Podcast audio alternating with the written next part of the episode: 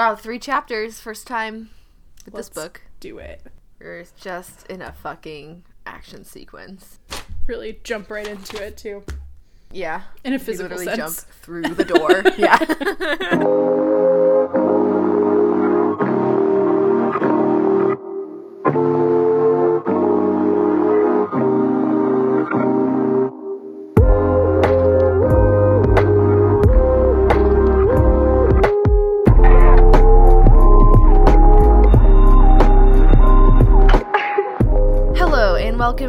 Gender Forking, a Twilight Saga podcast. This is a podcast where we are discussing Midnight Sun chapters 26, 27, and 28.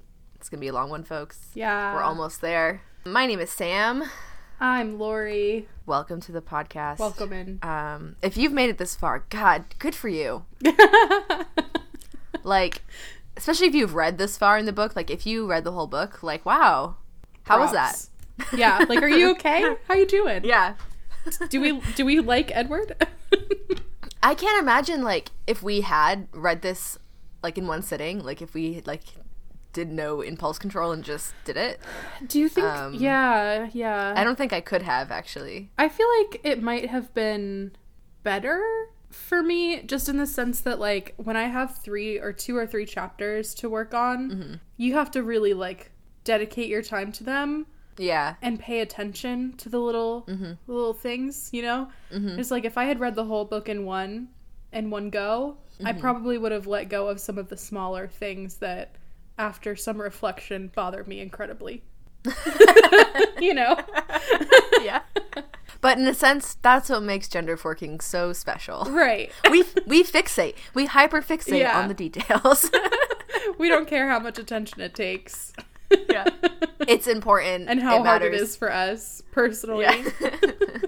I used to read everything twice. Like I Mm-hmm. I was like more eager to read to, when we were starting out. So like I would read we would do the episode and then I would read the next part like pretty immediately and then I would read it again when we were getting ready to record again. But then Yeah. uh, somewhere around the meadow scene that just got to be way too much for me and I gave up on that. So now I just read once. Mm-hmm. Yeah, I was doing that for a while too. In the very beginning, I would read. I was just so excited Yeah. because it was the first time since we read Life and Death two years ago that Mm-hmm.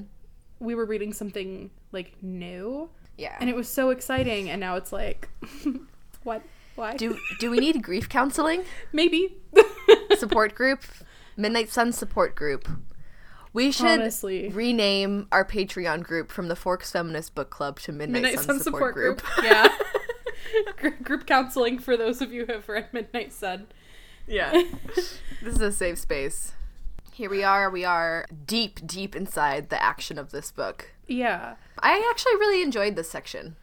Yeah, this Because was actually action. fun. Yeah, yeah, this was Yeah. fun. We get a lot of detail that is has been like lingering questions of like what Mm-hmm. the the sheer amount of work and and like detail oriented planning that goes into the behind the scenes cleanup of Bella's near death experience. Yeah. Really really interesting. So amazing and gratifying to read. Yeah, These first two chapters are really short, which is why we've done three today. Notoriously, we always think we're, we're not going to have a lot to say about action, so let's see what happens. yeah, we'll see about that. right off the bat, Yeah, exactly what I was going to say. um i just i just want to say it's very interesting to me that in okay we don't know what's happening because bella's so out of it in twilight the book mm-hmm. right so like we don't mm-hmm. really get the details of like we kind of get some like shadowy details of like what's happening but because of that i feel like a lot of how i think about this fight sequence has been really colored and shaped by the movie portrayal mm-hmm. which shows yeah. a not insignificant encounter between James and Edward that is explained by Edward arriving there first. Whereas Yeah. in this section, Edward has a quarter of a second of it of like an encounter with James. No words exchanged throughout that entire process, from what we know. And then he's immediately like t- turning it over to Emmett and Jasper, which he says he's really jealous about. He wants to like be the one that kills him because he's you know murderous and angry. But Yep. it's such a shift because it's like of course in a movie and of course in like some dramatic sense it is more satisfying to have Edward be the one to kill James and it's intense and meaningful to linger on it in a cinematic sense, but I kind of love that he has almost nothing to do with it in this chapter. Yeah, I think it would be a lot if he did. Yeah. And I don't know if that was just be, like how it was written in Twilight, and so like that's what we get now. It makes more sense for Emmett and Jasper to be the ones to do it because like why the hell else would they be there? Yeah. also, like, I know Edward like hates James and all that, but it would be so rude of mm-hmm. him to rip away the opportunity from Emmett, who has been looking forward to this for days on end. Yeah, yeah. And I guess even the way it goes down, Emmett's not satisfied. So Yeah. we can talk about that, but it's really interesting that he goes from absolutely literally driving the action in this car sequence we were just in to Sobbing on the floor. not being yeah sobbing on the floor and and a pool of bella's blood right away what stood out to me was confirmation of something i was talking about last time where it's really apparent in that car scene how much jasper is of use to edward mm-hmm. and like how like jasper using his power is like maybe the only thing allowing edward to function to function at all and i think that's correct because now that jasper is no longer trying to calm edward down he is literally useless Yes. he cannot do anything in this moment Yeah. he's screaming and he's not even aware that the screams are coming from him Right. Which I think is Yeah. exactly how Bella explains how she feels in this moment too. Because Yeah, in her yeah. sections, I mean hers are motivated by physical pain whereas Edward's are from emotional pain. But they're both screaming and neither of them are like connected to the screams that are leaving them, which is so interesting. once more edward is conflating his emotional pain with bella's physical pain Yes. I think it's interesting that he's not really registering the different kinds of pain. I was wondering how he would react to being exposed to her blood like this, and it mm-hmm. it's actually seems like he's not very affected by it. Yeah, which even tracks to later in the chapter. I thought it was going to be more of like a tense moment, but it's not. I mean, I guess we're used to Edward not being able to differentiate the different types of feelings or pains that he is experiencing, like not being able to separate bloodlust from sexual lust, Mm-hmm. not being able to separate the desires of like the quote unquote monster with like his own like anger or frustration. This is kind of like a low point for him. Yeah. He's com- this is this is his worst nightmare. This is our our hero's worst nightmare is coming uh to fruition. I guess it's good that he's not like in this moment like oh fuck like I'm going to I mean obviously he has to suck her blood, but before that he's like not really concerned with whether or not he's going to be able to control himself. Yeah, it's a great sign. It's also really fascinating because I think it's almost starting to be explained away in the next little section, but until Alice kind of like imposes on him, he's also not worried about what his siblings are going to react like. In stark contrast to how he has acted when Bella has been around them before. He's been really nervous about Jasper and Emmett being able to handle it, and it's like I, I think the explanation that Stephanie gave in kind of an aside here was that their adrenaline or whatever the fuck whatever, Whatever. the fuck it is in vampires that makes them be like that yeah. More venom adrenaline flavored venom is like helping them distract from the amount of blood around them and helping them. But it's like to me it seems like a really big hole that a plot hole that like Jasper could then turn around from this experience having been exposed to such large quantities of Bella's blood and then have the paper cut incident happen in New Moon. It doesn't really seem believable to me and I'm sure that when we get there there'll be some sort of explanation. Maybe. But but I'm like I mean, what?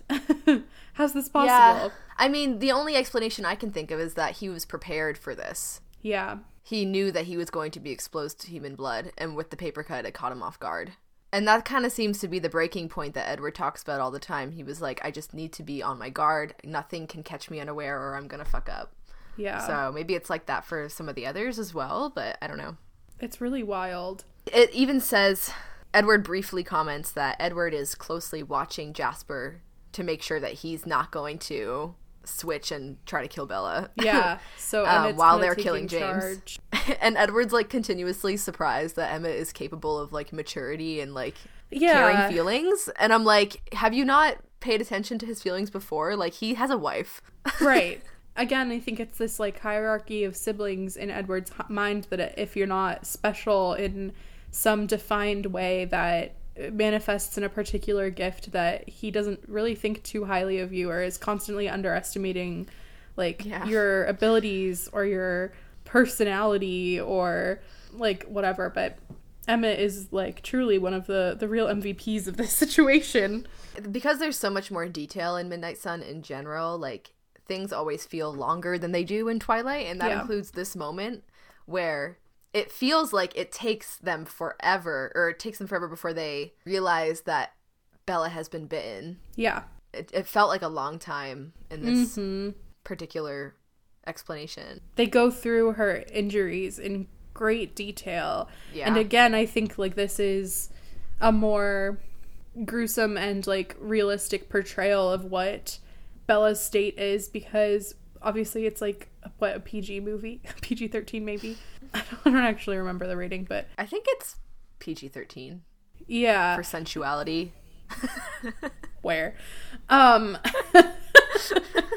but but it's like okay, we don't get to see how fucked up Bella is in the movie because it's like she's got a little bit of fake blood and like the bite and and like her leg is you know just a little mangled. But the descriptions that they used here like like every time edward looks at a part of her body he mentions it being covered in blood like blood Yeah. covered eyes like blood matted hair like Yeah. it's it's like really gruesome like bruises all over like already like Right. all fucked up i mean it makes more sense to me now as they go through her injuries like why edward is so traumatized by this moment because it's always seemed to me like in the movies it's like yes it's a huge huge deal she almost dies Yeah. and she walks out of it with like her leg in a walking cast and like that's essentially it you know like she Yeah. looks when she's in the when she's in the hospital days later she looks completely fine you know mm-hmm. except for the mm-hmm. fact that she's in a hospital and she's Yeah. like clearly like it, it it's you know partially probably budget partially probably rating like they didn't want it to be super scary or serious right but Yeah. it makes a lot more sense after reading Edward perceiving her injuries why he is so traumatized by this event and like why it affects him so deeply because she she looks dead like Yeah, she's covered in bruises, like all over her face, or she will be. This is like literally his worst nightmare. yeah yeah, so she's been bitten on the hand on her palm. I feel like we've talked about this before. Like we've we've drawn the connection between her being bit there and Carlisle was bit there, and that's something that they're thinking about in this moment, which I thought was really thoughtful. That like if they let her turn into a vampire, it would be really it would be unnecessarily painful. So there's like this moment here where Edward is like, okay, well, one of the options is that I change her into a vampire now, or we change her into a vampire now, and like just bite her in a place that would make it faster. mm-hmm.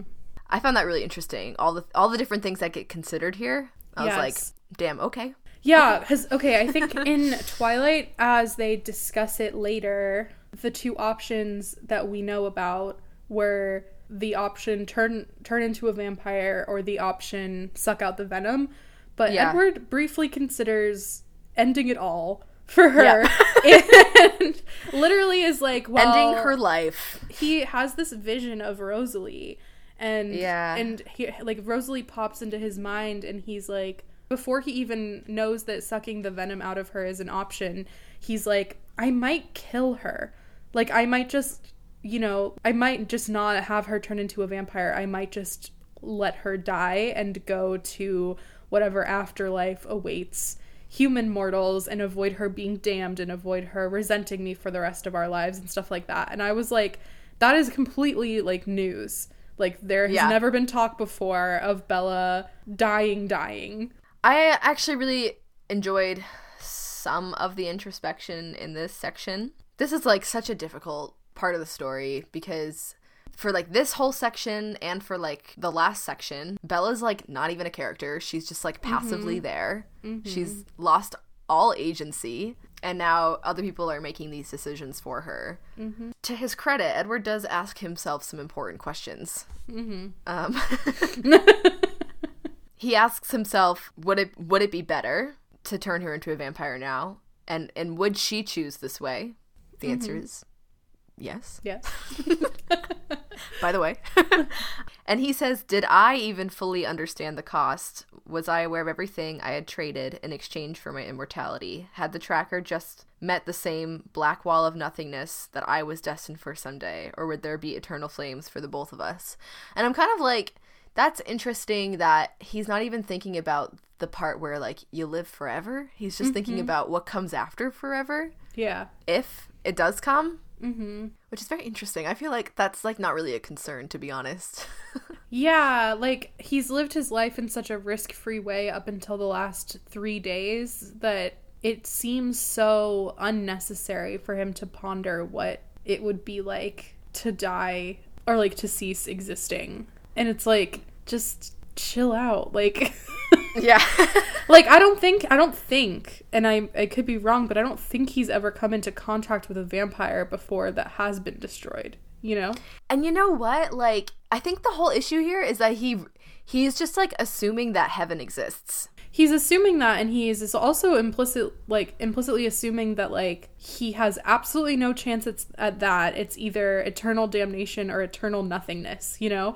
He doesn't ever consider that he could Yeah. possibly reach like eternal happiness or even eternal neutrality. Yeah, the neutral like the neutrality piece is interesting. So like if we just assume that when vampires and humans die, absolutely nothing happens and your soul, your mind, whatever, goes mm-hmm. absolutely nowhere. I feel like that would erase a lot of these existential problems for Ed- Edward, you know? There's so many like conflicting messages of like re- like religion in these few chapters that really are interesting. But in this moment specifically, like his assumption that her only chance at reaching any eternal positivity, if you mm-hmm. will, is Eternal for her to die human. And it's like, is she okay? Like, also, is she dying human if she has vampire venom in her already? You know? Like, the change hasn't completely happened, but like, oh, if she dies now and God or whoever the fuck sees her upstairs and is like, wait a second, were you a vampire? She's like, no. And then he'll be like, well, what's this venom in your hand then? Like, is that, then she's gonna go straight to the hellfire and flames? Like, I don't know. What is his, what is his, like, I, I wish there was a character, like, that had an opportunity to directly ask Edward what he thought of God, you know, like, what he thought of, like, of that. We get a little Right. glimpse into it, but it's like, what do you think? Like, yeah. What is going on here? It's very confusing and there's no there's it just becomes way more elusive in this section, honestly. So for some reason he's like, hmm, I could kill her. I guess none of them have ever even considered the possibility of sucking out venom before. And when Edward realizes Carlisle is thinking about this, he's thinking of the image of a viper Yeah. in a desert. Yeah. Carlisle is like, You have to do this. I can't do it because I have to, you know, brace her leg or whatever he's doing. Mm-hmm. Doctor things that he's doing. Edward's freaking out internally and he's like, I wanted to scream, but I'm a vampire. And I'm like, Is this the But I'm a Cheerleader sequel? Oh my god. Uh, the mashup we needed all along. Yeah. But I'm a vampire. oh my god. uh, yeah, the explanation is that Carlisle had to if if Edward was going to take any of her blood out of her body through sucking the venom infested blood out, that he would have to stop the bleeding elsewhere. And I'm like, could you not like give instructions for Edward to do that and then you, the more qualified vampire, do the hard thing? It's still it's still not enough for me, honestly. Yeah. So he starts d- doing a big sip, like human juice box. He, I think it's really interesting to me the words that he uses and like the metaphors that he uses to describe mm-hmm. what this experience is like to him, especially after the way he has described drinking blood in the past as I'm thinking like the personal brand of heroin, ice cream metaphor, vegan tofu, vegetarian, I mean tofu meat thing. Just the words and comparisons that he uses when he's like drinking her blood is honestly so weird. Like the, words he uses are so weird. Yeah, yeah. First of all, he says that the skin on the edges of the wound on her hand was already cooler than the rest of her hand. That it's changing and hardening. And I'm like, that's disturbing to me, actually. but Metal interesting. as fuck. Yeah. I think that she like has a vampire hand yeah. because when she touches She it, Can't get any paper cuts or anything. yeah, when she touches the scar in future books, um, it's a little bit cooler than the rest of her body. They should have let her arm like become vampire yeah, arm. give her a vampire arm. she can help them in battle. I'm 124th vampire on my On my mother's side. on side. my mom's side. Yeah. He describes it as a bomb, says Mm-hmm. there's an explosion. He explains it as being like a decapitation, so his Yes. brain being severed from the rest of his body to describe like how difficult it is for him to think. Yeah. He uses the word bliss 3 times. oh my god. Three He does, doesn't oh, he? Oh shit. he uses the even word realize. bliss and Rapture, says elation. rapture elation these words are all so fascinating Yeah. it's like- not to get nasty but this is so sexual Yeah, and like honestly like i would love to ask a vampire like what's better sex or this for you Mm-hmm. like ideally probably both right at the same time but like Uh, yeah, I think that's the whole point of like all vampire stories. yeah, but it's like, okay, of course Edward doesn't care that he's putting off having sex with Bella for the rest of his life. He's already experienced the best thing he's ever going to experience. Oh my god, fuck. you know? Oh no. Like, Uh, I think this, he might think that this is it, you know? yeah. Like, that this is It's his, the it's like, the best thing that he's ever experienced in this moment. Yeah. moment. Yeah. I mean, you know, blood is a spectrum and so is sex, so I'm sure that there's some blood that's better than sex and some sex that's better than blood. Blood is a spectrum. yeah. Yeah. And I bet I would honestly like knowing Edward, I would say that he, if we had his narration of Breaking Dawn and, and hopefully we never get that, I would bet that he would say that having sex with Bella is better than drinking her blood. I'm sure he would say that. Yeah. He's a huge wife guy. He's a big wife wife man. Immense, Uh, immense wife man. Immense immense wife boy. Big husband. yeah. Uh weird. Weird. Yeah, I was like, this Yeah. is not akin to heroin usage. I mean, I've never tried heroin, but I was like, damn, give me some of this drug, whatever this Right. is. And then I was like, maybe it's sex. And then I was like, mm, okay. yeah. It's not a sex is not a substance though, so that's always like a weird comparison. I don't know. I'm thinking of the way that people talk about like sex and pornography as addictive. Yeah, for sure. And in ways that like they misapply like drug use and like It's not what addiction is, yeah. right addiction to that and i'm like thinking that's also what's happening here which i don't think is coincidental i think it, it is because like i think even subconsciously because i don't know that stephanie is consciously thinking this way but i think she does associate bloodlust with lust lust I'm sure. Edward does too. So yeah, Yeah. I would say so. it's also like as i mentioned in the very beginning of this chapter he doesn't struggle to stop not too much, yeah. Like, there's no like, stop, Edward, you're killing her, or like, oh my god, I'm killing her. Alice is like, okay, it's time, and he like immediately drops her arm and is done. No, he he sh- she does have to tell him like stop. she says stop Edward now and then he narrates but Alice could see that I was lost. I could hear her wondering frantically if she could pull me off Bella or if the fight would just injure Bella more. And then it's Bella speaking to him that makes him stop.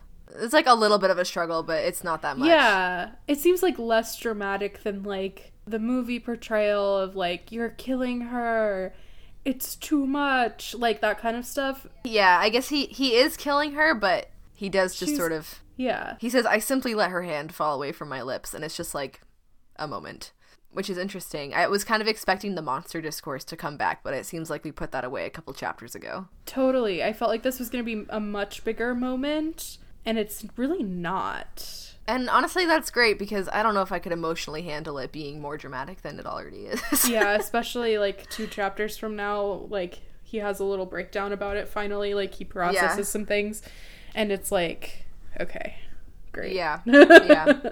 Yeah, he just kind of pulls away and, you know, everything is like kind of all right for a second and he starts to see some of the future visions of what's going to be on that camera. Carlisle has put her leg into a floorboard s- splint. Yep. He has made they've made a splint out of the floorboards and they're all covered in blood, hmm which is fun. And that's it. That's pretty much the whole chapter. I love the next chapter. It's so good, and you know, I love Alice. She didn't have to include this. You know, Yeah, she Like- could have gotten away with not doing it. she totally could have brushed this whole chapter aside and been mm-hmm. like like this was Alice's thing and Edward is so focused and on the moment or whatever but I'm so glad that she included this like Absolutely. It's such so good. a good chapter Yeah, Alice deserves this screen time. yes I can absolutely not get over. I cannot believe five vampires in a car with a with a human covered in blood. amazing I can't get over that. it's so good it's so good like that would be the funniest cold open to a TV show ever Yeah, yeah, yeah. like Like it. The last one ended really solemnly, and then and then it just opens, and they're all sitting there with Bella. Bella is laying, laying in the back seat. yeah It's Carlisle, Edward, and Emmett. Bella's laying across them with her head on Carlisle's lap and her legs, her feet on Emmett's lap. and Alice and Jasper are in the front seat. Someone draw this for me, please. Oh, it's so good. Yeah, it's like this would be the best cold open, like them getting in the car and then silently driving to the It's hospital. silent. It's silent because Jasper and Emmett are not breathing because Yeah. they can't handle it. Yeah. Jasper's got the window cracked. and then Alice Alice and Edward are having a silent conversation. Yeah. Or at least Alice is thinking through everything and Edward's you know, listening. Edward's listening and then, you know, she can adjust her visions based off of like how he's interacting with her thoughts and Carlisle's just like holding her this is where he's touching her artery. hmm I think he's just holding her pulse. I think that's what he's Mm-hmm. doing here. He is also somewhat influencing the decisions that Alice makes because in Alice's perfect vision, they would swap to a non-stolen car, uh, like do all this other stuff. But Carlisle is like she needs blood, so we do need to get her to the hospital. He's selected a hospital that's a little bit farther away because he Yes. knows one of the doctors there or the surgeon there, and so Yeah, a trauma surgeon. he needs to be at that hospital so that he can be like nosy and imposing and be in control of the situation. So he's kind of shaping it too. but then Emmett and Jasper are just silently sitting there, which is They're just there. so funny.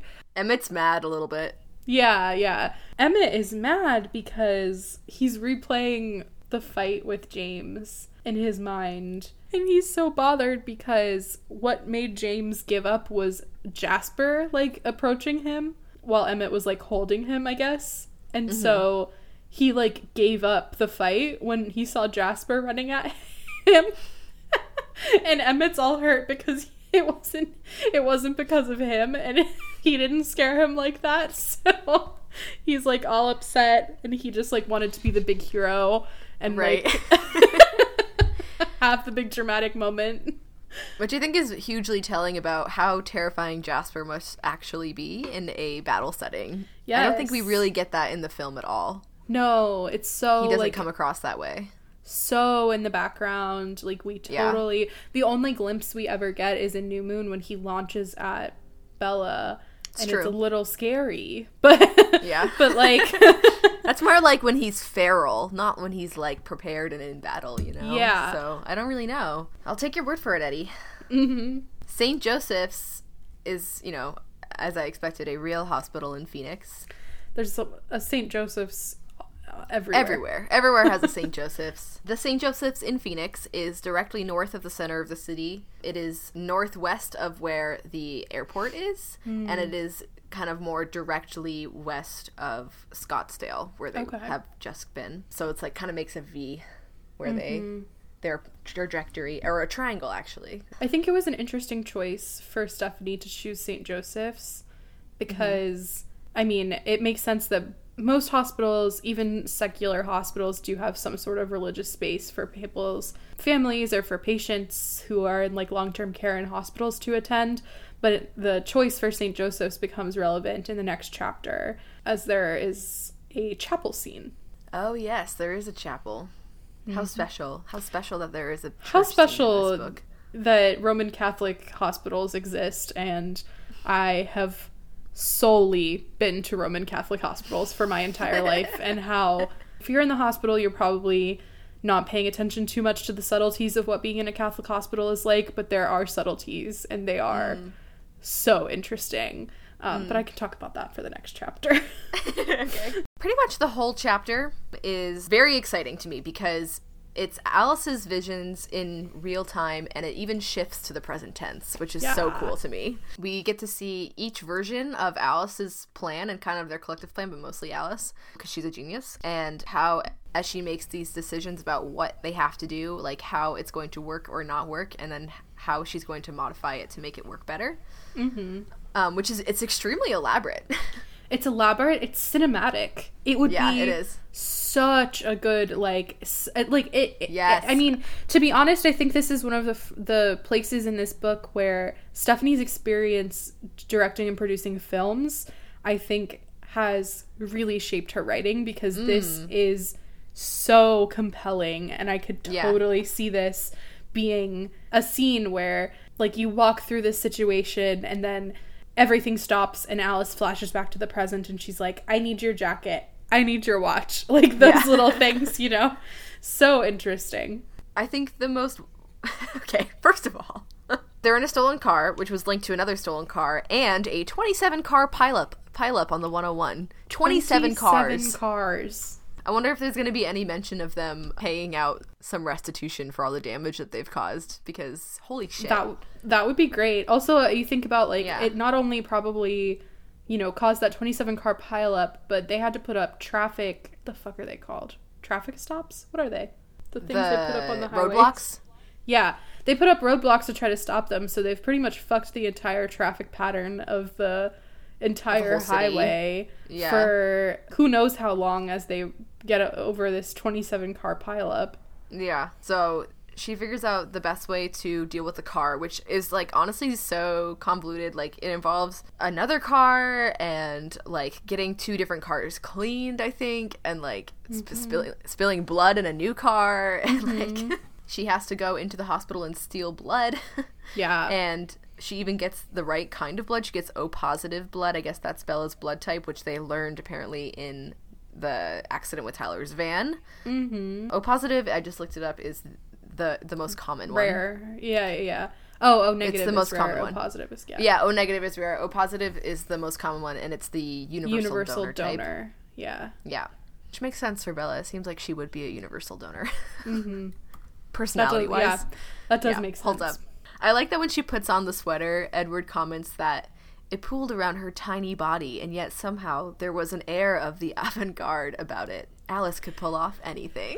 And it's like okay. so funny because that is just how skinny people wear clothes. Yeah, yeah, yeah, yeah, yeah. yeah. That's like that's just what happens when She's you just are attractive. rich, attractive, and skinny. That's just how Yeah. you wear every item of clothing. And for Yeah. Edward to say that about Alice, it's like Emmett probably looked good as fuck in that sweater too. You know, It's true. Yeah. like he was probably looking really great. I'm no sorry. Wait, is, ridiculous. is this the the tourist hoodie? Yeah, because at this Oh point my they God. don't have any other clothes, so it's like Yes. the avant-garde sweater of that that's like says Seattle on it. Yeah. so we get to see her like walking into the hotel that they chose. He comments, "It wasn't someplace she would ever actually stay, of course, but it would do for a grisly tableau." like, come on. yeah. And uh. just the detail of they have to recreate the accident, but it has to be believable that it happened before Bella was admitted to the hospital. Yeah. So it can't occur afterwards, but it does. But she so she has to have the watch from Jasper to look down at and be like, "Oh, your clock is running fast. It's actually this time." Which you could do in this day and age. Yes, and would not Yeah. fly in the Yeah. age of iPhones that automatically sync to like satellite time, you know? Right. The lack of security cameras really really help them here. I mean, they they get around some security cameras at the hospital, but like the lack of security cameras everywhere else, like nowadays, there'd probably I mean, depending on the kind of hotel, there'd probably be a security camera in like most hotels in Phoenix, I would say. Honestly, with facial recognition technology, they Mm-hmm. probably would not be able to exist in society as we know it anymore. It's true. And And that they'd would have be to be a hacker. Yeah, they'd, They'd have, have to, to really yeah. dig into that and Yeah. Just like really be careful. They honestly Yeah. they probably would have to I don't know, do all kinds of stuff. They'd probably have to infiltrate government. Honestly, at some Mm-hmm. Level. ha- yeah. Someone from the Volturi or like any other number of vampires would have to take one for the team and become involved in like national security. I bet. Otherwise, they'd have to. They'd be like driven back underground as a species. yeah. I mean, the Cullens live more publicly than pretty much all other vampires. So like they Mm-hmm. would need it more than other people. Like most other vampires aren't like going out and like living in society and like having relationships with people. Right. Like they're just kind of out when they need to eat. But that's so fascinating. But yeah, she creates the scene of the crime in three seconds. It takes her Yeah. three seconds to do it, or it will take her three seconds to do it when she does it. Mm-hmm. And as I suspected, curls up into a bowling ball and yeets herself out of a window Literally. spraying blood bags in the process, and she's done in three seconds. And she has the horn of the car Yes, to cover the, time. noise of her Yes. careening down the stairs. And then she gets picked up, and then she like goes to the car wash and gives the name Mary, which I was like, is this because she doesn't know that that's her name? Does she? I don't think she But does now- at now this does she know? I think But she might know now, That's true. She might have already watched the footage in the future. right? In the future, or got a vision of herself learning that her name is Mary, or something. Right. And then this is wild. She sees that the woman at the front desk of the hotel, when they call that there's been an accident, will not call the police on the premise that it's such a dangerous site that they're going to have to clean up all the evidence right away. Which is like maybe the loosest point of this whole thing. Yeah, I think that is the loosest point is that rather than closing one staircase down and like keeping people away from it, that they would risk not calling the police. Yeah, and I mean, if someone, yeah, if someone fell through a window, like, first of all, there's like a huge, like, you could have a lawsuit Yeah. even if it was an accident. Mhm. If I heard that a young woman fell down a flight of stairs and through a window and was in the hospital after some sort of conversation with her boyfriend, I would suspect domestic violence immediately. Absolutely. Yeah. Yeah. So Well, it's like at the point where you become liable for things as like a employee of a business, like Mm-hmm. it, it's a risk to not dot your dot your i's and cross your t's by calling the police and rather like saying like like if the police showed up afterwards and were like, "Well, why is all this cleaned up?" Like, you don't touch a crime scene. Like, I mean, even if it's not a crime scene, even in like it's an accident scene, like I feel like it makes them look more guilty that they clean it up and try to sweep it under the rug, you know? yeah, I bet you know they don't get a lawsuit because obviously the Cullens are not going to sue them. Be funny if they did. yeah. they use the money to pay for all the accidents they caused. yeah. I really like this section for Alice because she gets to go shopping. she goes to the Gap. She gets clothes that actually fit everyone. Yep. Um Especially Emmett. yeah. Which is funny. and she's gonna buy four suitcases that don't match and fill up everyone's clothes. Which is a, yeah, which is such a great detail like to get non-matching suitcases. yeah, Like she's Yeah. being like Edward says himself like she's probably being a little bit too meticulous, but yeah, yeah. Why not have I a little mean- fun with it? I guess. Yeah, she's really doing the work here. You know? yeah. This was interesting. The logistics of like what everyone is gonna do. So Emmett's gonna fly back to Seattle, and I mean, at first she sees him getting to Seattle, taking his suitcase, and then just like putting it in the Puget Sound, and then swimming back to Forks, and then getting Bella's car and immediately turning back around to Phoenix, which is wild to me. As a human, that sounds exhausting and horrible. Mm-hmm. But I'm sure it's not a big deal for them. But then it's not. It's gonna take too long. So she calls Rosalie. Is this the only time that Alice and Rosalie interact in this entire book? I literally wrote that down and I was like, does this book even pass the Bechdel test? because I don't. I don't know if it does. I think it This book would doesn't. be no, but I think this book certainly doesn't. But I think if Twilight does, it would be a conversation between Bella and Angela or Bella and Jessica before she knows who Edward is. Yes. I'm j- I can't think of any conversation between Bella and those people That doesn't after yeah. it doesn't involve a boy. We don't get a lot of their conversations from the very beginning of their relationships though. Nope. Like it's usually just passive like, "Oh, I met these two people." Yeah. Fuck, does Twilight not pass the Bechdel test? I don't know if Fuck. it does. I can't. I mean, I don't think it does because it's like Victoria doesn't talk very much. She doesn't talk to any women. Yeah. Victoria doesn't talk like at all, and then, I mean, A- Bella and Alice don't really talk. They talk in like a group setting Yeah. where there are men present. I'm not sure if that counts. I don't think it does because it's not a it scene with two women. yeah. And then there's briefly a scene where Be- Bella and Esme talk about her past, but the whole it's that's just part of the conversation, and it's also like about her trauma that involved a man. So I don't think that counts Yeah. either. her trauma that involved a man and her s- and like it's talking about the way talking about that Edward. Yeah, talking about Edward and how Edward's her son and she had another son. You know. Oh my god.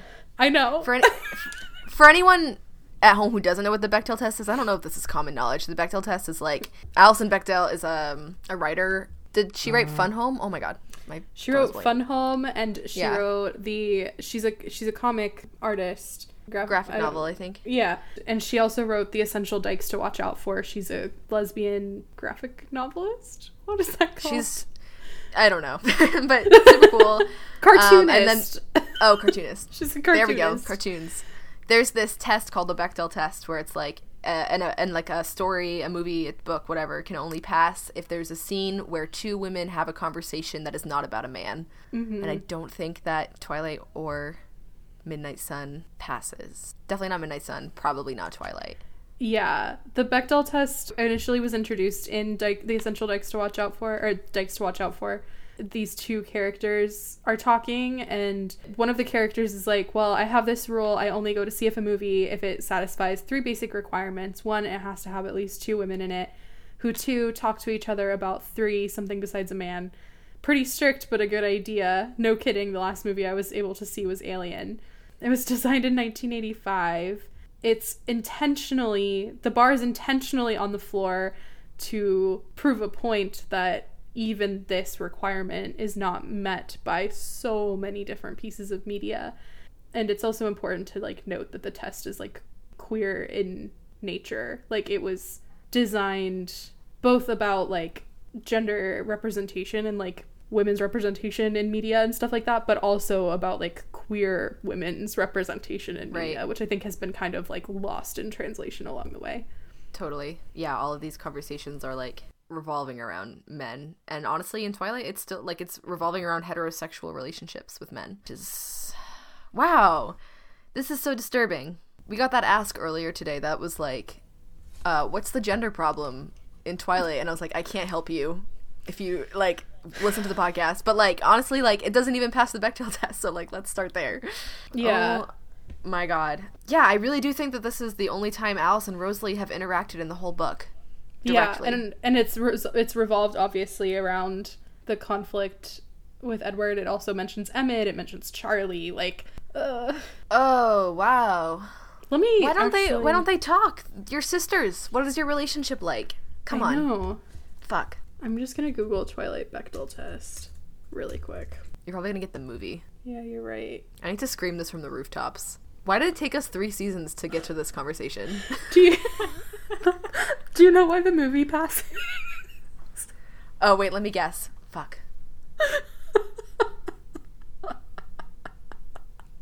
Oh my god. Wait. Is it because the waitress talks to Stephenie Meyer? yes here's your veggie plate stephenie Thanks. oh fuck. Oh my god. Oh my god. I'm having an existential crisis. Oh my god. oh my god I'm having an out of body experience. i know Uh, uh, Mentally, I'm at the Carver Cafe. Oh my god, right? I have a bone to pick with Stephenie, as always. hmm Alice is talking to Rosalie, and Emmett, or no, Edward is like, why does Emmett have to be involved? Like, why doesn't Alice just ask Rosalie to do these things? There's no need for Emmett to like fly back to do this when like Yeah. Rosalie's already there. The answer that Edward is like, Edward's like, well, I like realize now that Rosalie has made her decision and that it's not, she's not going to help. And it's like, I don't buy it. Like, Yeah. I don't buy that she wouldn't help now because it's about covering the tracks and keeping everyone safe, which she has repeatedly demonstrated is her top priority.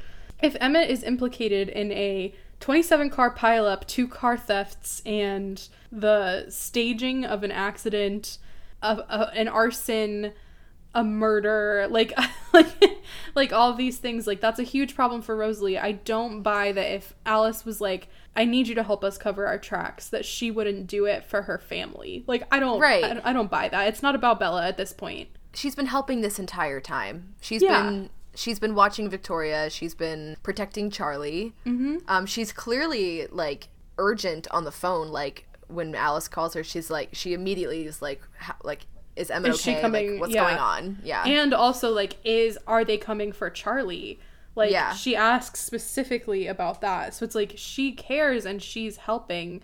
So like, okay. And then it's also Mm-hmm. like, why couldn't Esme bring the truck? you know, I don't know. Maybe Esme's supposed to. One of them's got to stay on Charlie. I'm sure. One of them's at least one of them's got to stay on Victoria. I suppose, but Yeah, I don't know. At this point, they're not really thinking about Victoria. Yeah, I don't know. I can't believe that this is their only conversation, and it's they have a dynamic here, and I'm like, mm-hmm. please give me more of that. But we'll yeah, get it, so and it's it's interesting because Rosalie like Rosalie says to Alice, "You're such a brat." Yeah. which is so cute. Like That's I, so I know that it's it's not said in. I mean, it's said in like an annoying way, but it's like it's a cute sibling dynamic, and like yeah, I think they do really like and like like and love each other, and it's like why don't we get more of that? I know they definitely have like a night a good relationship, right? Like, Yeah, yeah, I don't know. Edward would have mentioned like, it if they didn't. You know. Yeah, for sure. I definitely think that Edward and Rosalie are the only ones with beef. Yeah. Edward's got beef with everyone now. So Rosalie's gonna rent a flatbed tow truck. That is why Alice calls her because she needs her to drive to load Bella's truck and drive it to Seattle or no or to I don't know meet Emmett and Emmett's gonna drive it back down or maybe Rosalie will end up doing it. I don't know. Whatever. And then Jasper's gonna drive the Mercedes back to back to Forks Mm-hmm. while the others go to the hospital. Emmett can't talk. Emma can't talk to Rosalie on the phone because he can't breathe. He's like, he's not sure if, if Rosalie will want to come back down to Phoenix with him, but he looks down at Bella and her fractured leg, and Edward says, A deep swell of fraternal affection and concern washed over him, and Emmett thinks, She's such a good kid. Rose is gonna have to get over this pronto. Pronto. Like- My big brother Emmett. Oh We my love god! it. And then they roll up at, at the hospital, and it's all gonna it's all gonna happen in the present, which is so cool. I love this chapter so much. All right, should, we, we take a little break for the for the weather? A little weather break. Let's check the weather. And, Let's check the um, weather in Forks. Let's check the weather in Phoenix. Oh yeah, the Phoenix Phoenix forecast. Phoenix cast. So the, The- weather, Yeah, I was trying to think of a pun, but I can't. the Fox Phe- cast. The Phe the fee I don't know. Anyway, it's not there. The f- weather in Forks, it's 48 degrees. It's not raining, but it's going to t- later today and also tomorrow. But the week looks pretty good. It's like in the 50s, 40s, and 30s, but not too much rain this week, just for the first couple of days. In hmm. Phoenix, it is 73 degrees. It's getting down into the 50s overnight, but it's going to stay pretty much in the 70s throughout the whole week and no precipitation because it's the desert. Would you like to answer a listener question? I would love to. This question came to us on Tumblr from longtime listener and supporter Queer Onion. Mm-hmm. Said, Q for the podcast. What do you think triggered the Twilight Renaissance? I pinpoint it sometime around the effervescent post, but what do you think? a I love this question. Question. I was talking to some friends about this recently uh, who were talking about Twilight, and I was like, well, let me tell you, as an ambassador to the Twilight fandom, what my opinion Right. is. I think the effervescent post definitely played a part. Yeah, I think it was definitely a defining factor. Okay, can I just can I say Yeah. my theory is very similar to how I was taught World War 1 in history class. So, in history class, we learned all of these things are happening in Europe. And then the assassination of Franz Ferdinand is the powder keg that like lights the explosion that becomes World War 1, right? Yes, and my yes, yes. history teacher very dramatically had a balloon in his hand the entire time he was talking about it and then popped it when he told us that Franz Ferdinand was assassinated. It was like very strong memory of mine and I think that is kind of what I think of as like the Twilight Renaissance. I think that like independently a lot of things were like picking up. I think Yeah. like we have enough distance from the Twilight franchise now that it's like people have cycled through disliking Twilight back to like giving it a chance. There's like it's becoming old enough that it's nostalgic for some people. I think there's new people that are like watching it for the first time. Stuff like that. I think and then like I think the effervescent post was kind of like the assassination of Franz Ferdinand where it like brought together all the things at one point then it became so popular in other circles that it became Yeah. impossible to ignore the Twilight Renaissance and like encouraged a lot more people to become like active. Yeah. is what I think. think. that's totally right. I think, you know, around that time, both before and after, like, there were. The Twilight fandom is, like, fucking hilarious. Like, Yeah. it's like the memes, like, They're so good. they're so good. And they, I mean, maybe to an extent, it's because there's so much content to pull from and it kind of, like, writes itself. Mm-hmm.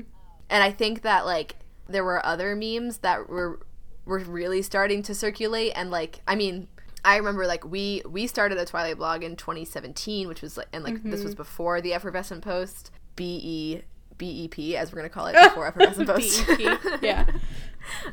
several months bep and like you know we started making content memes and like it was it was very like like all that was being picked up by the mm-hmm. you know various circles on tumblr very quickly. I think mm-hmm. For whatever reason it was just like picking up. And i think the memes themselves like that post and other posts together allowed people to like come back into the fandom. Mm-hmm. And- but you know the stuff that happened before is really interesting too because i feel like you and i were in our own personal twilight renaissance without ever Yeah. knowing that this was something that was happening on the internet. And then when we did join the tumblr community it was like oh my god other people are doing this right now Mm-hmm. um, and it felt smaller at that time. It, I was it felt like there was like less than a hundred people that were doing it, and then it it just exploded. Yeah, and then I think it escalated mostly because of internet content, and then like TikTok. Mm-hmm. Eventually, like way more recently, I would say, picked like you know is picked up like Bella's lullaby and turning page more recently Yeah. as like so, uh, sounds that people are making stuff to, and like Mm-hmm. and then of course midnight sun is like the apex it is like the shining glory of the twilight renaissance i would say Yes. Like I think there were always fans. Not that they were all the same people at all times, but I think Yeah. there was always like a small fan base of people who were active and remained dedicated or like there was always a group of people, right? There was always people Yeah. who were in their twilight phase at that moment. But I feel like collectively with the organization of the Twilight Renaissance, like that like coming coming together of so many different people from different areas, like there's a bunch of like people in the Twilight Tumblr community that do not get along. you know, that It's have true. It's so vastly now. different ideas and different like interpretations. There's so many people that love Twilight that are incredibly racist. There's so Oh, many yeah. people that love Twilight that are incredibly like not homophobic. Well, yes, there are, Yeah. I'm sure, but but also there's a bunch of like there's a bunch of gay people that love Twilight. There's a bunch of gay people that like to gatekeep other gay people that like Twilight too. yeah And it's like that is interesting and I think that the the kinds of very low barrier to entry for the effervescent post it was Mm-hmm. completely non-offensive to all of those different parties yeah because it didn't hinge on like queer humor or like I don't know, like other like tangential forms of humor and it was accessible to every single one of those people and I think that's what made it very powerful. And then Yeah. I think so many people calling for Midnight Sun made it happen. yeah so it's sort of like now that it's yeah like you said now that it's so big it's gonna be it's gonna be bigger there's gonna be differing discourse Yeah. um, which is really fascinating to watch i'm kind of one like will it go down in flames i don't know Probably. Um, I, I mean, we can only hope so. It'd be really Yeah. fascinating. Um, I'd love to but be part of that. I feel like now that now that Midnight Sun is out, like the only thing that can keep that energy going is if something else of equal admiration is released, such as like a Midnight Sun TV show. Because I think that if like Yeah. if like a Jacob and Renesmee trilogy were to be released, I don't think that it would have the same um, insight in this particular pocket of the fandom. Yeah. I mean, like, I wouldn't buy it. No, I'm I cannot give my money to such a project. No. There are ways that I've made peace with buying Midnight Sun as a as like yeah, you know like purchasing it with money, you know, yeah, which are taking that money that I spent on that and donating it to move to higher ground explicitly. But that would not be possible for me and a lot Mm-hmm. of other people. I think there's a lot of other people who put their foot down for Midnight Sun and refuse to buy that, which is That's really valid, yeah, that's right? great. Yeah, And it's like I think Stephenie underestimates the critical lens that the people who like Twilight now have. And I think because she knows we've been asking for Midnight Sun for so long, she knew we would read it. And I think she takes for granted that we might read anything she puts out. And I, I mm-hmm. don't think that's anything related to Twilight that she puts out. And I don't think that's true. I mean, yeah, I mean it's enough for her to make money, but like if you look at her other non-Twilight books, like they're definitely not as popular. Yeah. But yeah, yeah, great question. I think about that a lot. It's very culturally interesting. And it's interesting because we've gotten to a point where people take it more seriously as like an active fandom, but to a degree because we don't have merchandise, you know? Yeah, Like they're not attempting to monetize this beyond releasing this book, which I think is honestly a really interesting choice because I think there mm-hmm. is a market for officially licensed merch. And I think it's also like they're not very particularly litigious, and there's a lot of people with Twilight merchandise that I think is selling incredibly well, which I know because I've purchased some of it. You know, like there's Yeah, small yeah. businesses who are doing these things, and either in other podcasts are selling like Twilight merchandise. They don't seem to be interested in doing that because they will sometimes acknowledge that those different groups of people exist. I don't know. It's like they're not trying to fully revive this, which is interesting. yeah, it, yeah. I don't know. I could probably talk about this forever, but Totally. Yeah, we probably whatever. um, I'm gonna put a pin in that actually. Yeah. Yeah, but thanks for the question. That's like super interesting and a, a question that I would love to continuously engage in. Chapter 28, Three Conversations. 28. This was fun. Uh, and also horrifying. Yeah, I liked this Um, one and I hated this one. Yeah, we're at the hospital where Carlisle's friend, Dr. Satarangani, is probably just so happy to see Carlisle. Carlisle is like advising on all these other cases in the hospital, which is so funny. It's so cute. The legality of this seems questionable at best. Like, yeah, how does that work? People who Carlisle's a about medicine. doctor. I assume, and I could ask my mother this because she does medical credentialing as her job. Mm-hmm. Shout out to Kathy if you're listening. She's, She's a a patron. yeah. She's in our Discord. But I'm pretty sure that because of medical malpractice insurance and the ways that the hospitals generally provide insurance for the doctors that they employ, I don't think this is legal. And I think to do this is bad. like, I think this is, I don't think this is a thing. right. He's definitely not licensed in the state of Arizona, Right. but he's also not practicing. He's just Yeah. advising. He's just giving his professional opinion. Which so still like seems kind of suspicious to me, you know? yeah, I guess I don't know like if that's cool or not. Would love to find out. I Someone don't write know in. if it is. I feel like the legality is so stringent with medical things that like even doctors that are your doctor can't give you advice on like other realms of medicine if that makes sense. Like Isn't there like also like confidentiality issues? this seems questionable, but it's not the focus of the chapter, so I try not to let it bother me too much. Well, we also learned that so Carlisle worked with this guy in Baltimore 14 years ago, which is interesting because now we mm-hmm. know, you know, where the Cullens probably were 14 years ago, somewhere near Baltimore or somewhere in Maryland. So Which is- waspy of them. It is, yeah. So I, I mean, unless they lived somewhere in between, I would assume that they lived there and then they went to Alaska and then they went to Forks. I guess. Like honestly, how shook would you have been if if if this instead said of saying Baltimore was like, oh yeah, I worked with Dr. Satarangani at um, Maine Medical in, Oh my in God. Portland, Maine. I'd lose my fucking mind. Oh my god. I would, I'd be screaming. I'd be screaming. That's how I feel whenever they talk about Jacksonville. Yeah. I've been there. Okay, so when will Edward stop projecting his life onto Bella's life? Um, is my question because it's certainly not now in this moment where he says, referring to Bella, who's on a gurney, Mm-hmm. that was my life on the gurney. My life, pale and unresponsive, covered in tubes and tape and plaster.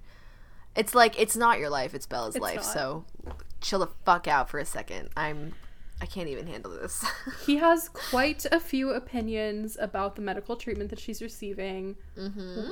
One of which is a strong aversion to the strange alien interloper blood that is contaminating her bloodstream, which I would just like to say has a very interesting connection to not Mormonism, but a different religion, Jehovah's Witness Yes. a portion of my family is Jehovah's Witness. They don't accept blood transfusions, and I googled this to make sure that I was not misinterpreting things that my family has said. But Jehovah's Witness believe most Jehovah's Witness believe that it is against God's will to receive blood and receive, and so they refuse blood transfusions, even if it is their own blood which has been set aside for that purpose. But it's very interesting because I was like, religion just popping up out of nowhere. I mean, he's not saying that she shouldn't have gotten the blood transfusion, but he's commenting on how it's like against what he would want and it's like invasive to her and it's like blood is blood. Mm-hmm. Blood is blood. Please know? let her have blood. Yeah, he's so touchy here. This made me think of this is a this is a sentiment that people have that like they don't Yeah. want they don't want blood transfusions for some reason or they don't want another person's organs in their body or they don't want their own organs in someone else's body, which is like a really interesting fascinating conversation to me. It's like, fellas, Honestly. is it is it gay to do organ donation? You literally have another man's heart inside you. Oh. uh, it's so fascinating to me like the the way that people feel about the boundaries the medical boundaries of their body and then like how that impacts their like understanding of the self which is neither here nor there but it did make me think of this.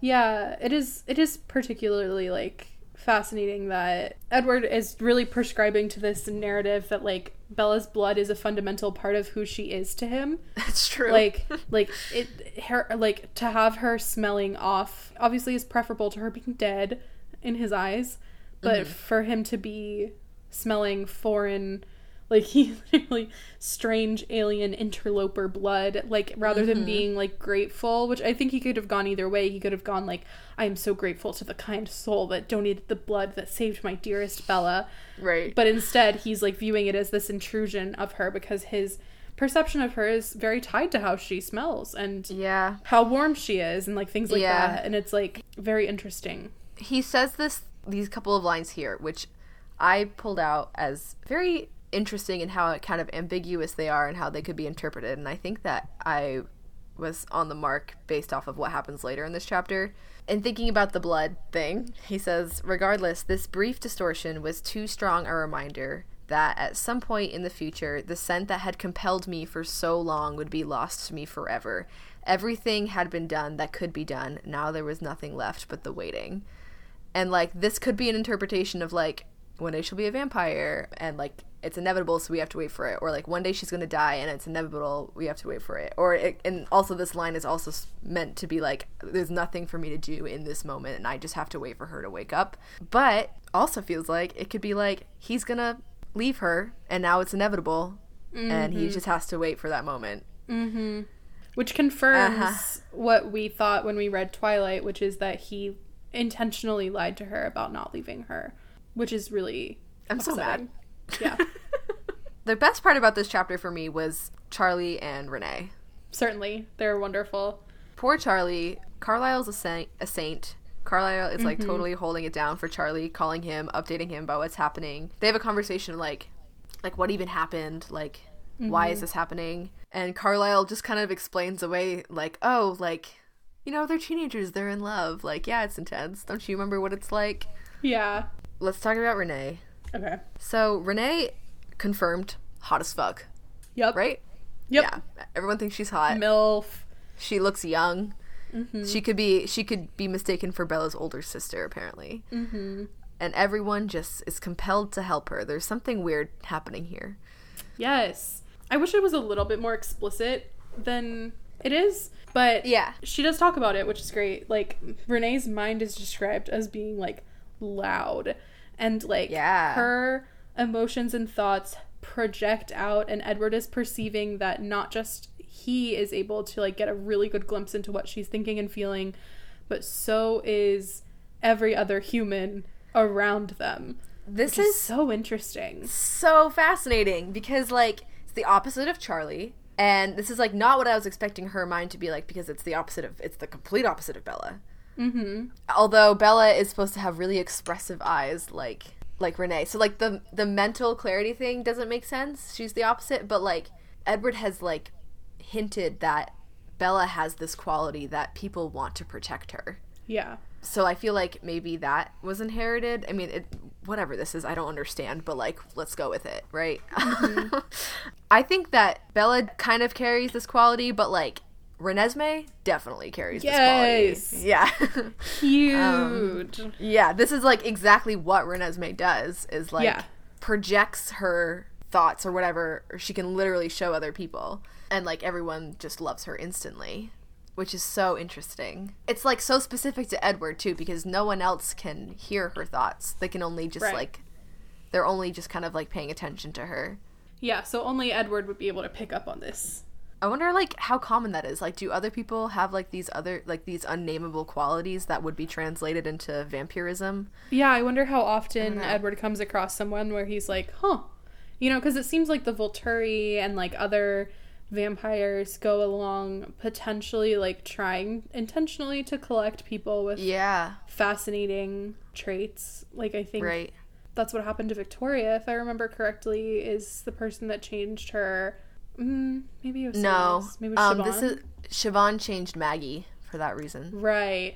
And so it's like, presumably, Renee would make a very interesting vampire. I mean, I would say so because I, w- I would say that she would do something very similar to Renesmee. I don't want to like that, but I do. Yeah. feels feels feels weird to have positive thoughts about something that relates to Renesmee. In yeah, yeah, yeah. But we don't have to think about that again for a long time.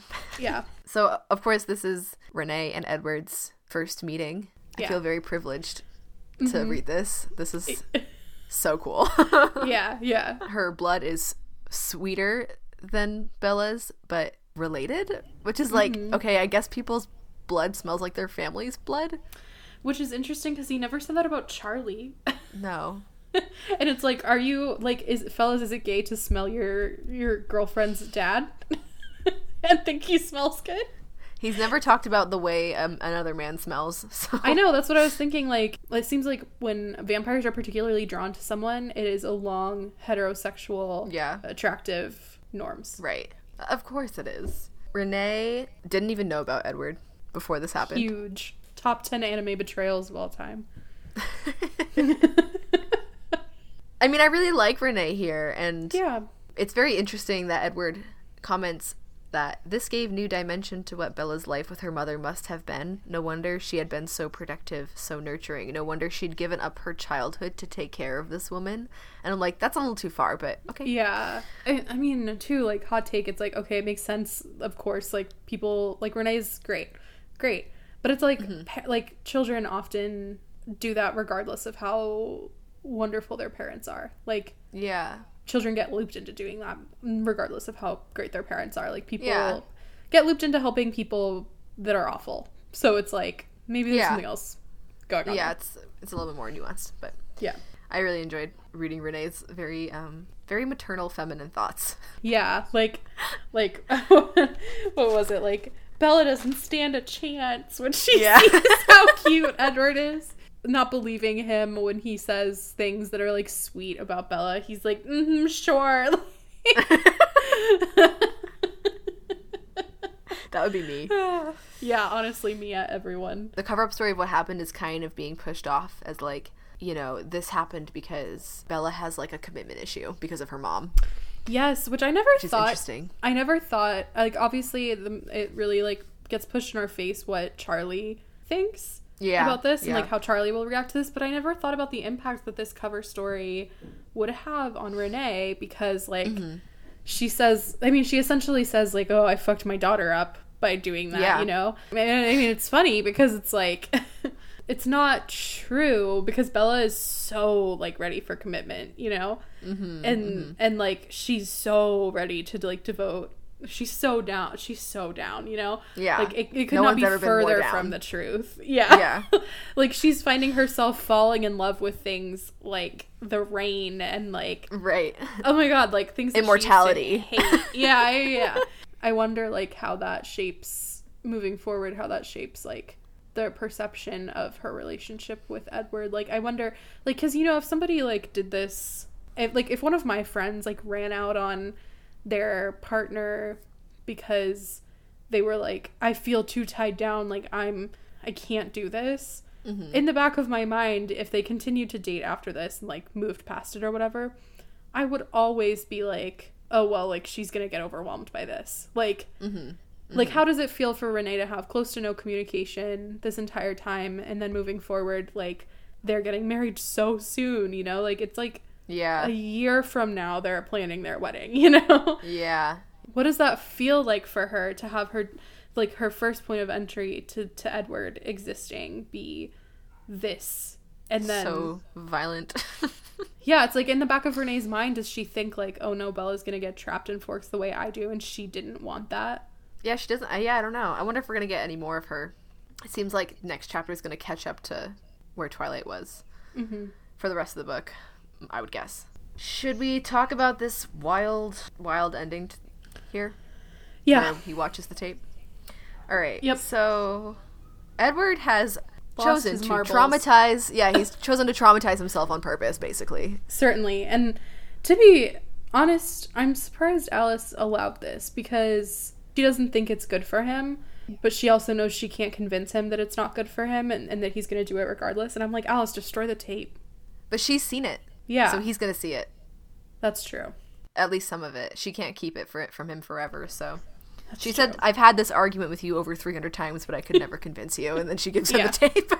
so he's a stubborn, stubborn little bitch boy, yeah uh, and it doesn't surprise me at all. Yeah, he tries to find a space away from human minds. Like, he doesn't want any human thoughts, like, intruding on his experience of watching this tape because he knows it's going to be really intense. And so, where does where does Edward go but to church? I, for years, went to Sunday Mass at the mm-hmm. hospital, at St. Joseph's. Hospital in Tampa, Florida.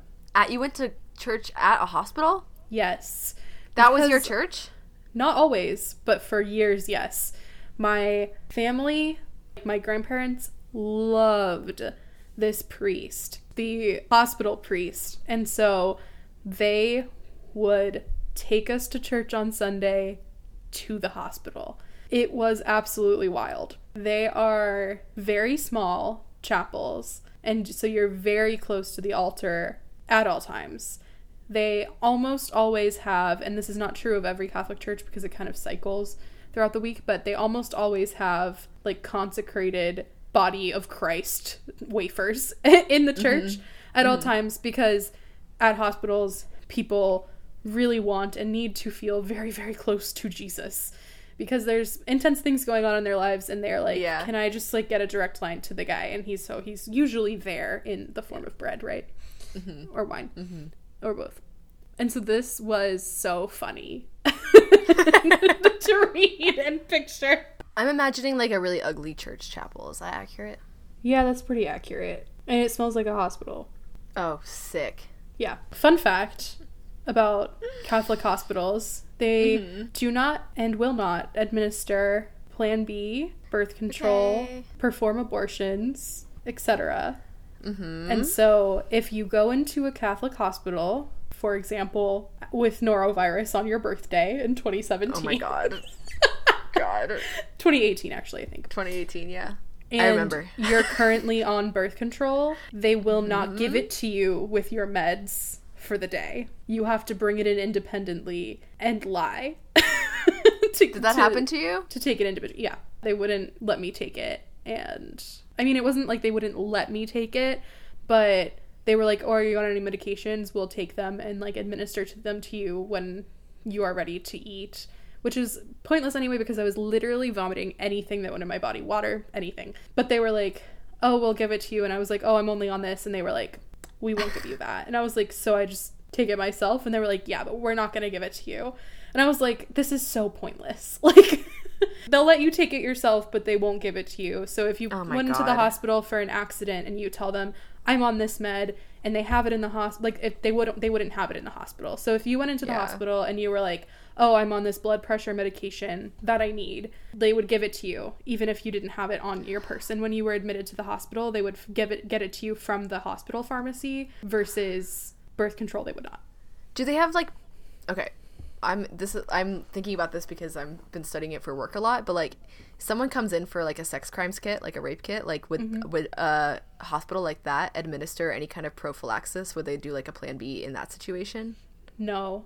Jesus Christ. Which is why a lot of places don't refer to certain, I mean, some Catholic hospitals make different calls, but Yeah. the ones that I know about In will Florida. not. Yeah. yeah. Yeah. So it's possible it's better and different in other Yeah. more liberal places, but like for like I just know this because I have had so many like I've just had so many things happen where I've been on I've been on like really high doses of estrogen and I've been asking my aunt questions about it and because she's a hospital pharmacist at the Catholic hospital, she hasn't come in contact with any birth control for the entire like 20 years of her career Oh because she cannot just prescribe it and they don't hold it. So there's like essentially like none of that. I'm full of rage. Well, good thing Bella doesn't use birth control. Thank God. She probably should though. She should, and but thank God her period is perfect and comes exactly on the right time every single Right. month for her entire life. yeah. Ah, as we know from Breaking Dawn. Mm-hmm. Yeah, so Edward feels like he has to watch this tape, which Mm-hmm. is definitely 100% his choice. I don't agree with it, but I understand the compulsion. He feels like because Bella lived this, he is he feels so guilty that like he feels like he has to he's required to watch it. And it's Which so funny because Bella's not going to remember a lot of this. No. And she's going to heal. Yeah, completely. This is really self-harmy behavior. Yeah. Yeah. This is really a really unhealthy thing for Edward to do in my opinion.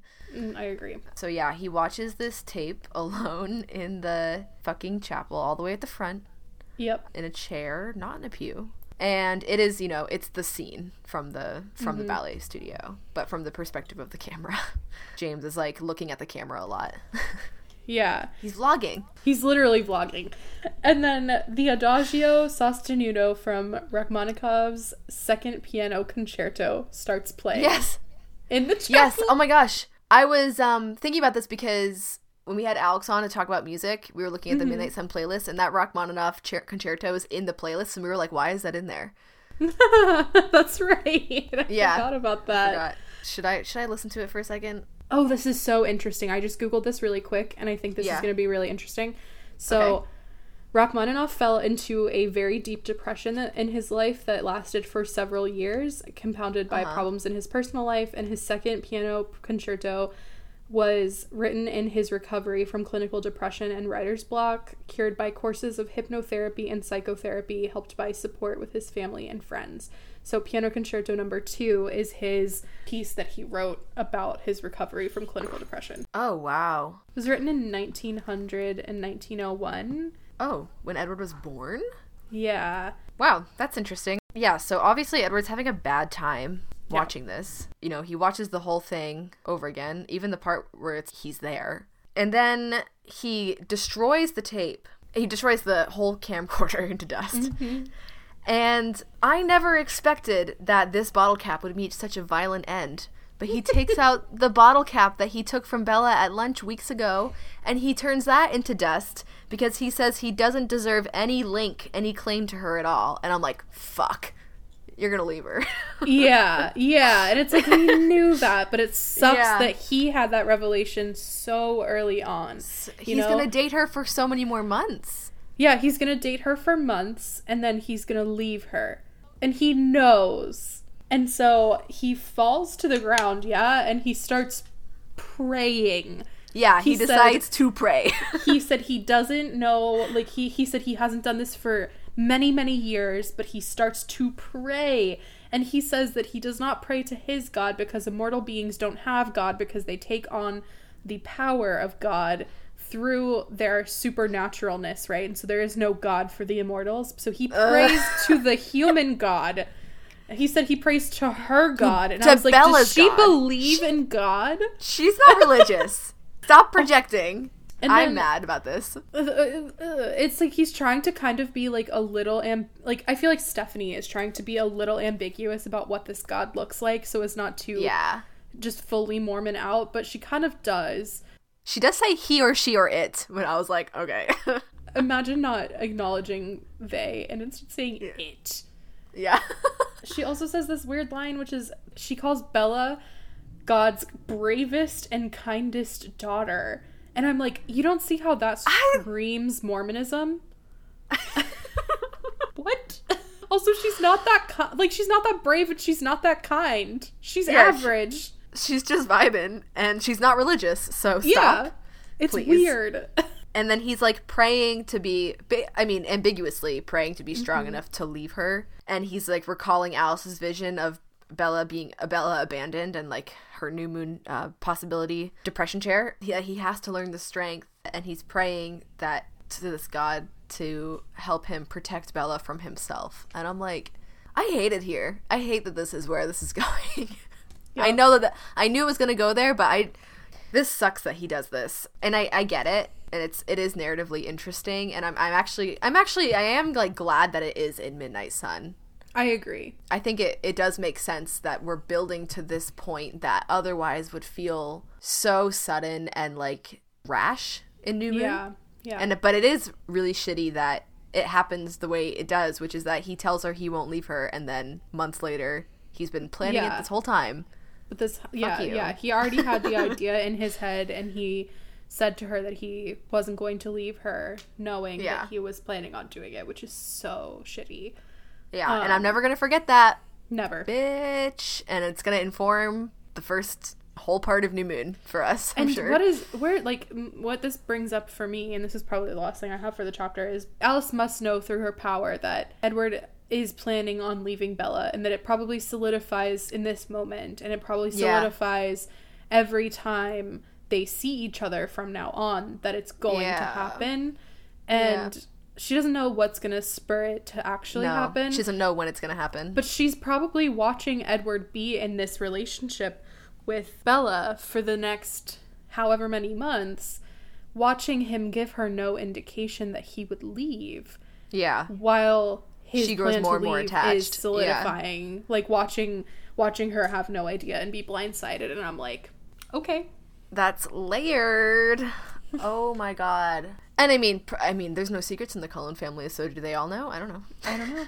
that sucks bella i'm so sorry yeah this is a, this was a lot this was a big old section It was, and it was, it was, it was good though. I enjoyed reading Yeah. this one. yeah me too i'm glad that we i mean it's still edward cullen angst fest Yeah. but you At know least there's with like more somewhat action more of a reason. Yeah. yeah, he's not just like kind of sitting around. The angst is going somewhere. Well, only one more section. Yeah, so this is probably our second to last episode of the season. Mm, the penultimate, as they say. They do say that, and that's from the Latin. Thank you.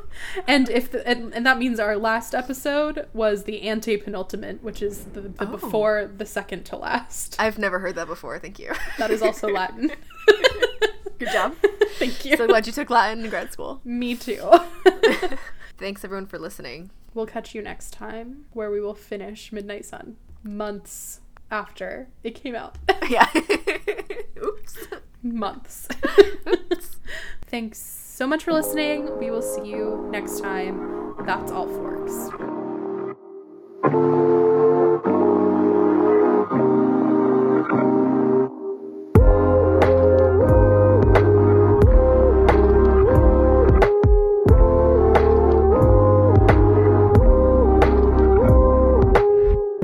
Thank you for listening to Gender Forking, a Twilight Saga podcast. All of seasons one and two are now streaming. To stay updated about the podcast, follow us on Twitter and Instagram at, at genderforking. For more Twilight content from us, follow us at bowlingshirtbellas at tumblr.com. For other inquiries, email us at bowlingshirebellas at gmail.com. If you would like to support the production and maintenance of this podcast, head to patreon.com slash genderforking. The music you are hearing is from Oh Lucifer.